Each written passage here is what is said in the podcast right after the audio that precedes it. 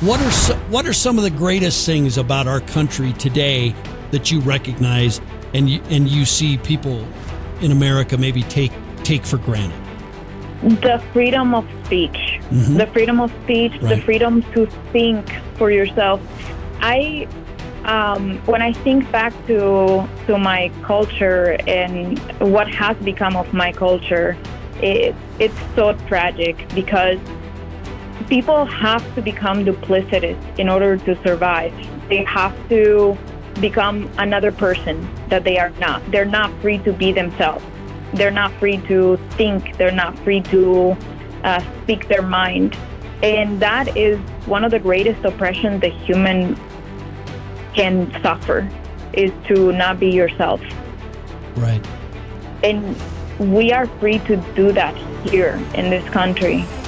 Americans are capable of achieving extraordinary things when they have the freedom and opportunity to do so. This is American Potential. And here's your host, Jeff Crank. All right, welcome to another edition of American Potential. Appreciate you joining us. You know, America is an amazing place, it's a very special place. And those of us who've lived here a long time sometimes take it for granted and we need to be reminded of how great it is. You know, many Americans just take liberty and freedom for granted. In fact, I'd say most Americans wouldn't give a second thought when they turn on a water faucet or turn on a light switch because running water and electricity is always there. But you know, in a socialist country, that's a luxury.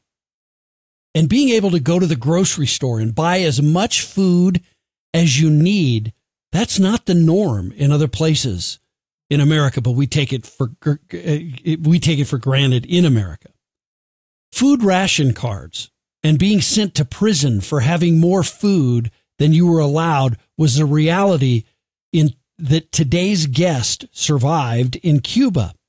For her family, life wasn't about living, but just about surviving in a socialist country. Her father, who is a pastor, was sent to a maximum security prison for four years for preaching the gospel.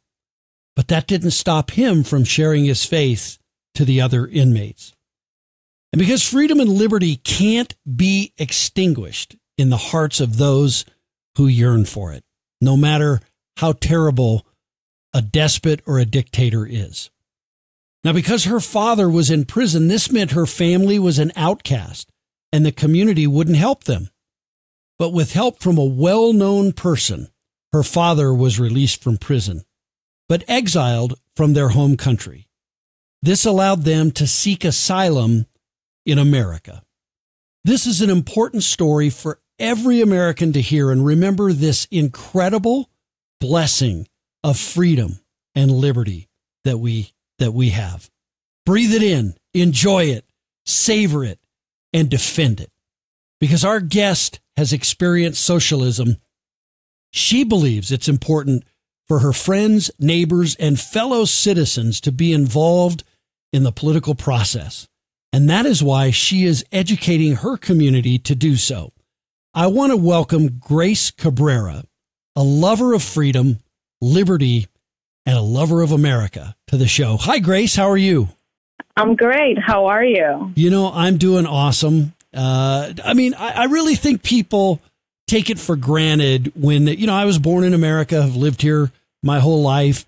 I love America. I see the blessings. I value the Declaration of Independence, our Constitution, the Bill of Rights, all those things. But I do think that Americans who were born here, we just take that stuff for granted. And uh, I'd love to hear your thoughts on that. And you being born in Cuba, I'm sure it's a little more fresh in your mind how bad it can be without those blessings.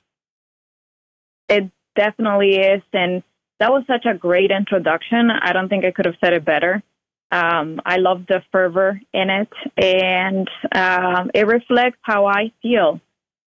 I was uh, I was born in Cuba. My parents were born in Cuba as well, and um, I didn't know any better the whole time that I lived there. I didn't realize how oppressed I was. I knew I was oppressed, but I didn't realize the level of oppression until I finally uh, got to escape and come to a country like this one.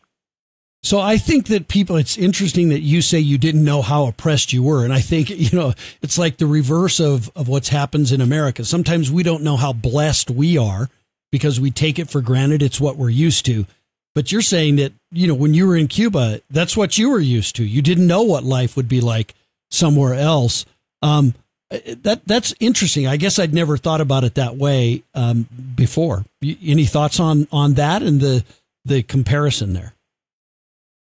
Well, uh, when you're born in a place that is closed off to the rest of the world, and the information that comes through is heavily censored and modified before it gets to you, then it makes it very difficult to to really know what's out there.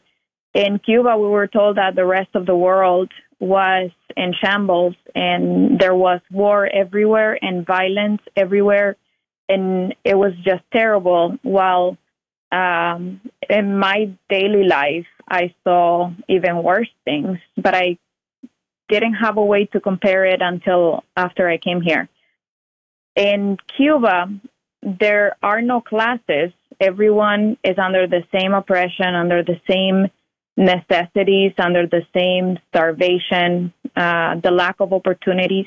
It doesn't matter whether you study hard, um, there is no advancement. So there is no uh, really, there is no motivation to to do much with your life, and that makes it very difficult for the youth.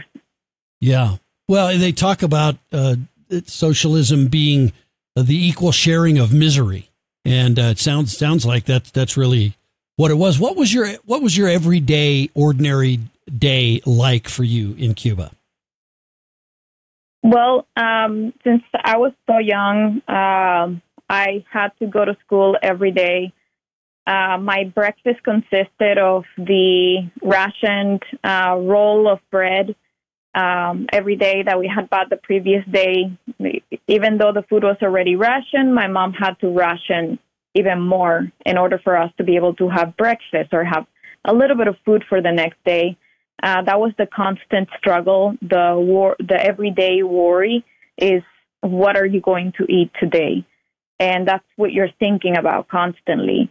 And uh, once I would get to school, of course, we were heavily indoctrinated we were told that the United States was going to attack at any moment. Um, I see how in the schools in the United States there are um, tornado drills or fire drills on a regular basis. In Cuba, we didn't have those. What we had were war drills. So they're constantly scaring you into submission. If you are scared of something bigger, then you don't focus so much on what's in front of you and the abuse that you are suffering every day. Wow, that's uh, you know, again, it's just something that's totally foreign to most people who live in the United States and never grew up under a system uh, like you did. And and you were 11, is that right when you came to the United States? Yes. Yeah. Talk a little bit about your dad. Uh, what what was he like while you were growing up? My dad was kind of fearless, which is uh, strange to see in places like that. Yeah, right. Uh, he spoke his mind, uh-huh. um, which can easily get you in trouble. Even complaining about the current situation uh, can get you into trouble. But um, my dad got saved when uh, before I was born, and eventually he became a youth pastor and he took all that energy he had and started preaching all over the place. He became a youth pastor and started going into the intricate places in the in in that side of our the country, into the mountains to preach where um, there had never been uh, the word of God. Those places, um, well, the entire country really, because when Fidel Castro first came in, he did away with all religions he did away with all the churches, turned many churches into military bases. So many uh, kids of my generation had no idea what the concept of religion was at all, um, what the concept of, of God was.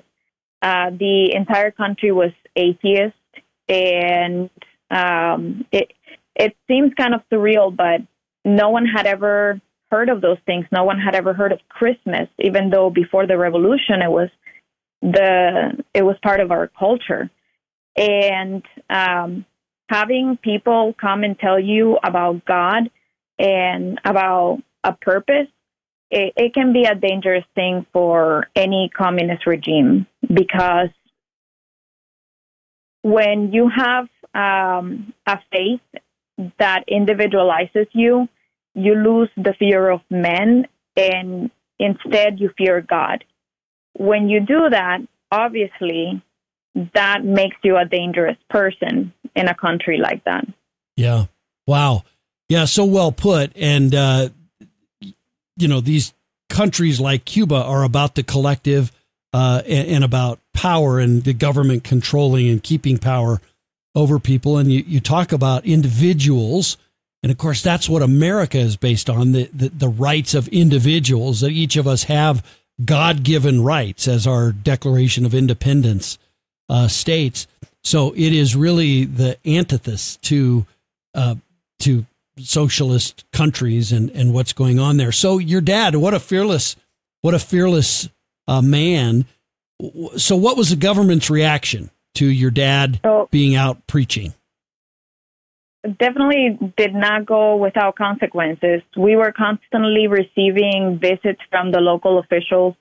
Uh, they would turn our house upside down, take whatever they wanted, uh, give warnings to my dad. There were a couple of times when my dad was exiled from our town for a full year, and we had to travel, which was very difficult to do in Cuba, um, in order to see him. So um, it was constant stress. Every time we heard engines coming towards our house, we would obviously become very scared, um, run to our parents, and it was a constant state of fear for all of us, for everyone in the island, because everyone knows better. You cannot. There are just some things you cannot say. There are some things you cannot do, and uh, this went on until eventually my dad was accused of rebellion against the government when I was six years old. Um, they took him away. I remember the night that they uh, showed up at our house. They turned the house upside down as usual, but this time they they did take him, and um, we were very scared. My my mother was afraid because um, she was left with three children uh, on her own. One of them was 21 days old, my youngest brother. And uh, the trials started for my dad, but they never ended. They just put him in a maximum security prison and uh, sentenced him eight to 20 plus years for rebellion against the government. And the rebellion was was preaching the gospel. Was that the rebellion? Uh, of course, they don't uh, have that in writing. Sure, but um, they their purpose is to turn uh, people like my dad into common criminals. Yeah. So they come up with false charges like he was gathering people in the mountains to go against the revolution, um, and they find false witnesses to testify. Right. But even that is unnecessary. Sometimes they just do whatever they want because they have all the power there. Yeah, it's it's really amazing. I mean, your dad, what what a what an amazing spirit he he had through this time for sure. Because most people, when they get confronted with that, and we see it here. I mean, we see it with people who get pushback or criticized a little bit, and they're willing to back off because they don't want somebody, uh, maybe somebody even on social media, to criticize them. Your dad pushed forward with what he believed was right, even in the face of the government coming in and, and imprisoning him. I mean, that that takes courage beyond courage. I mean, your dad was a very courageous man for for being able to do this, as is you know Alexander Solzhenitsyn in in in the old Soviet Union, or anyone who stands up against these tyrannical uh, despots around the world. I can confidently say that my dad is my hero. Yeah. I, I really admire everything that I saw of him.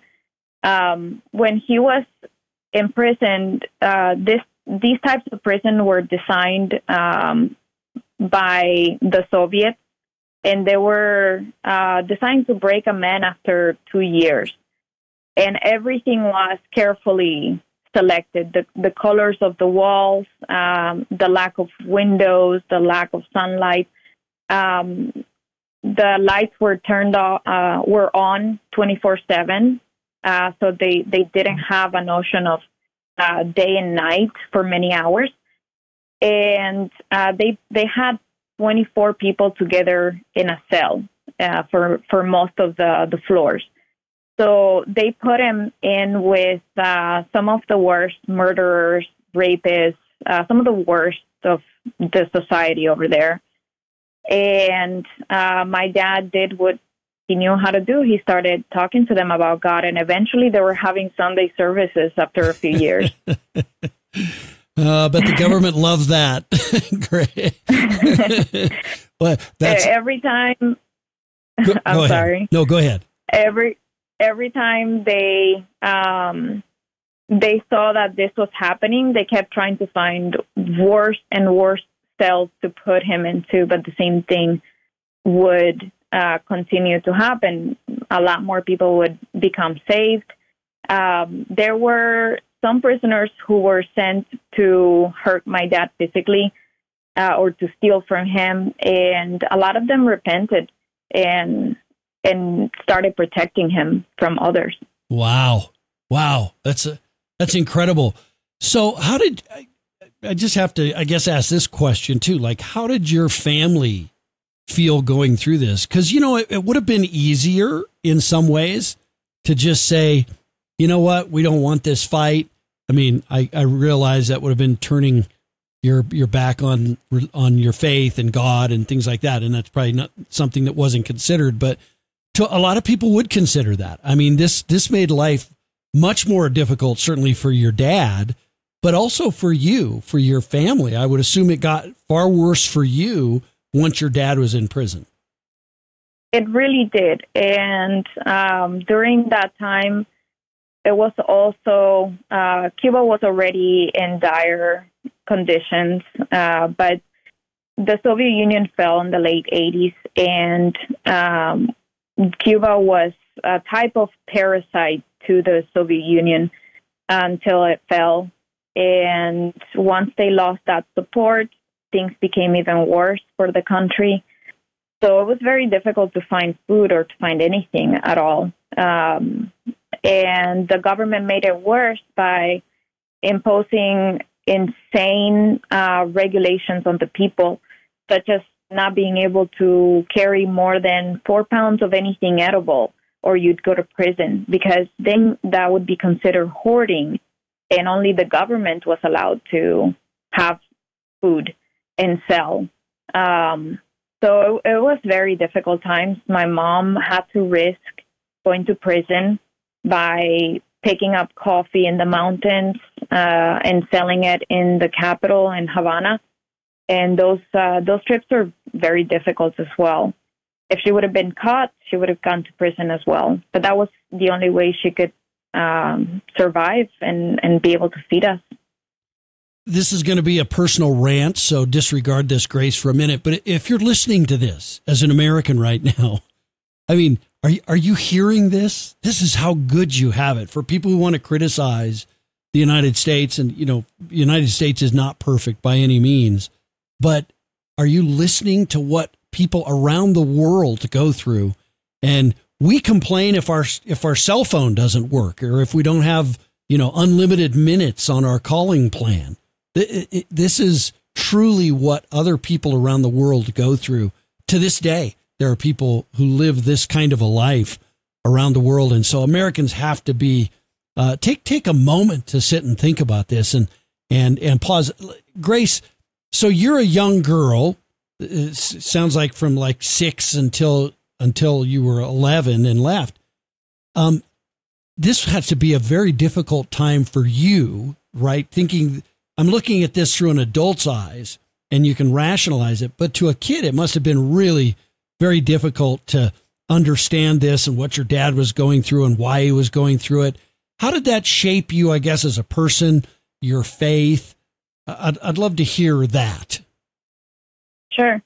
Uh, I had to grow up very quickly. I had to be uh, very conscious of my mom's efforts. Um, I had to help take care of my baby brother and make sure that I wasn't wasting anything. Everything was extremely valuable. Every little thing um, had to be taken care of because you had no idea if you were going to be able to get anything at all. Uh, a cup, a spoon, um, a, a clothes, everything was extremely precious.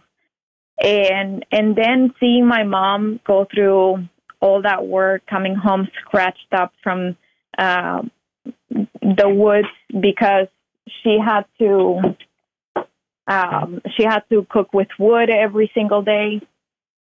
It, it was it was hard. Um, I missed my dad, and um, it it was just a, terrible situation. But um, we had to heavily rely on God and the miracles. Um, just when we were at the end of our rope, uh, someone would come through and and help us. But we just had to have a lot of faith through that wow. Those times. I'm sure your I'm sure your faith grew tremendously through that time because that's when people's faith I think does grow when they go through difficult situations like that. That's that's really an incredible story. Now, so your your father was in prison, never stopped sharing his faith, as you said, uh, throughout that, uh, which is just amazing. Uh, Pope John Paul II played a role in your family story. Tell me about that.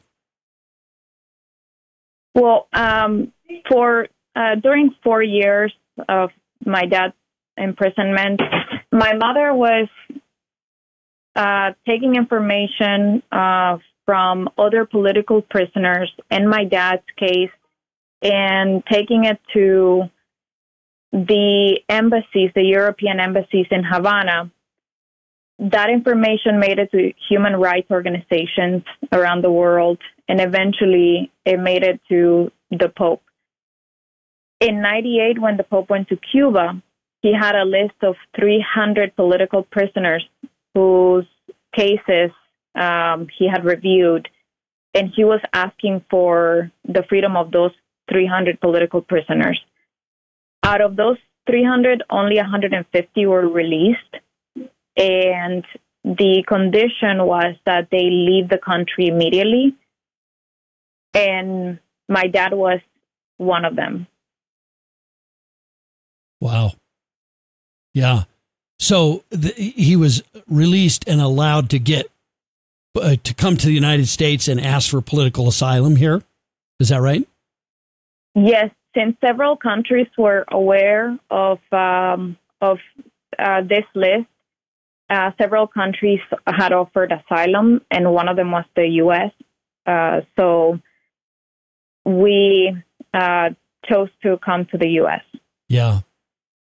So I would imagine. So, what was the biggest shock when you came to America? I've heard immigrants talk about this a lot, and I always love these stories. Like sometimes they'll say, "I went into a Walmart and I just couldn't believe." And again, that's something Americans take for granted every day. I mean, we just walk into a Walmart and you expect everything to be on the shelves, but people see that and they go, "There wasn't one type of."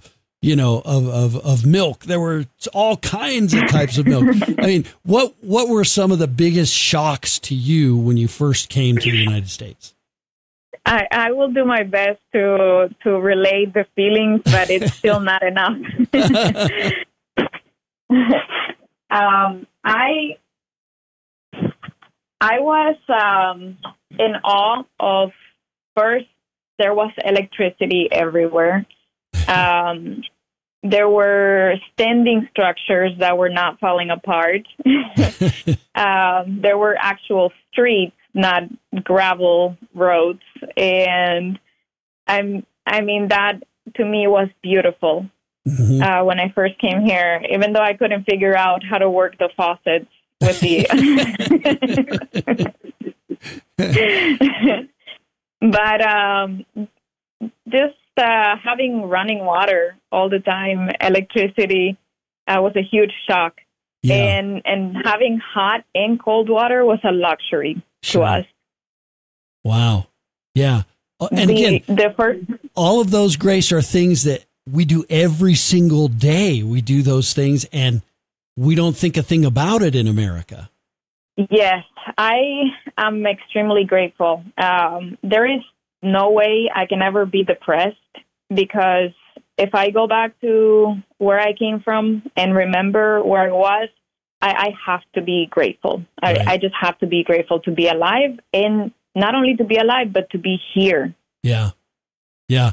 It, uh, America truly, it's such an extraordinary place uh, to, to, to be able to live. What are, so, what are some of the greatest things about our country today that you recognize and you, and you see people in America maybe take, take for granted? The freedom of speech, mm-hmm. the freedom of speech, right. the freedom to think for yourself. I um, when I think back to to my culture and what has become of my culture, it it's so tragic because people have to become duplicitous in order to survive. They have to become another person that they are not. They're not free to be themselves. They're not free to think. They're not free to uh, speak their mind. And that is one of the greatest oppressions the human can suffer is to not be yourself. Right. And we are free to do that here in this country. Yeah, it's it's that individualism, right, that our our founding mm-hmm. documents mm-hmm. lay out and that are so wonderful to our system. Uh, when you came to the United States, you your family was offered assistance. Um, what did your dad say about that? Um, my dad, I have to. Uh, I'm really grateful to have had him as a father because yeah. he really taught me character.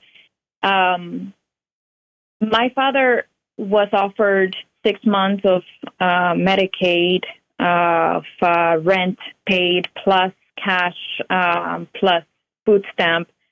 And after one month, he refused it all, and uh, he got a job.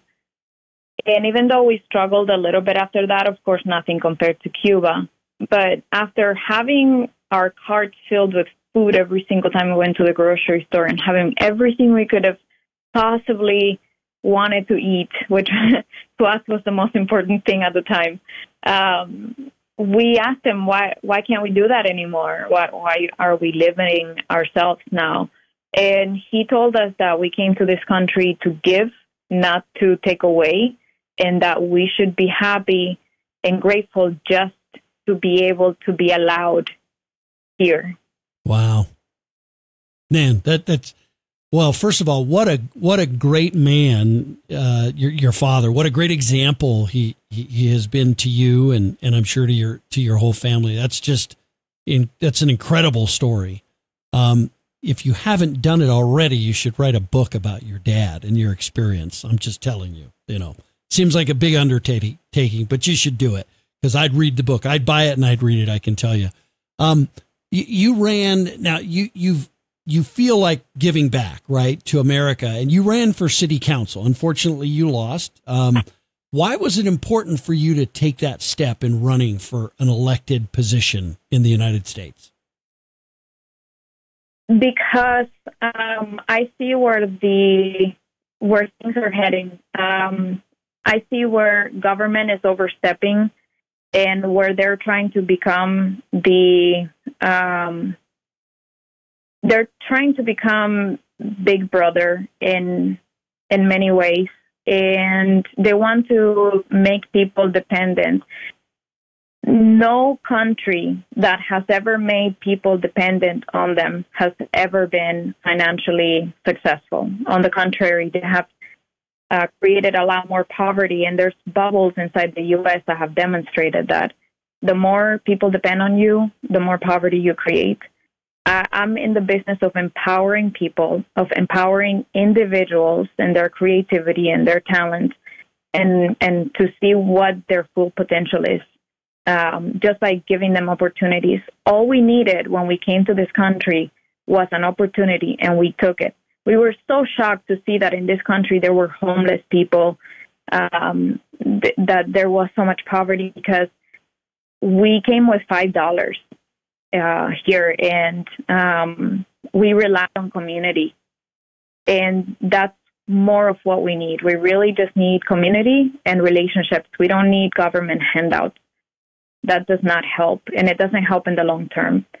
So when I see what is happening here, um, how the branches of government are growing, how the local government departments uh, want to expand to take over um, housing and and healthcare and welfare and all these things. It, it's such a dangerous ideology.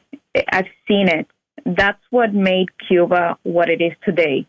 Is government promises. You can never trust those.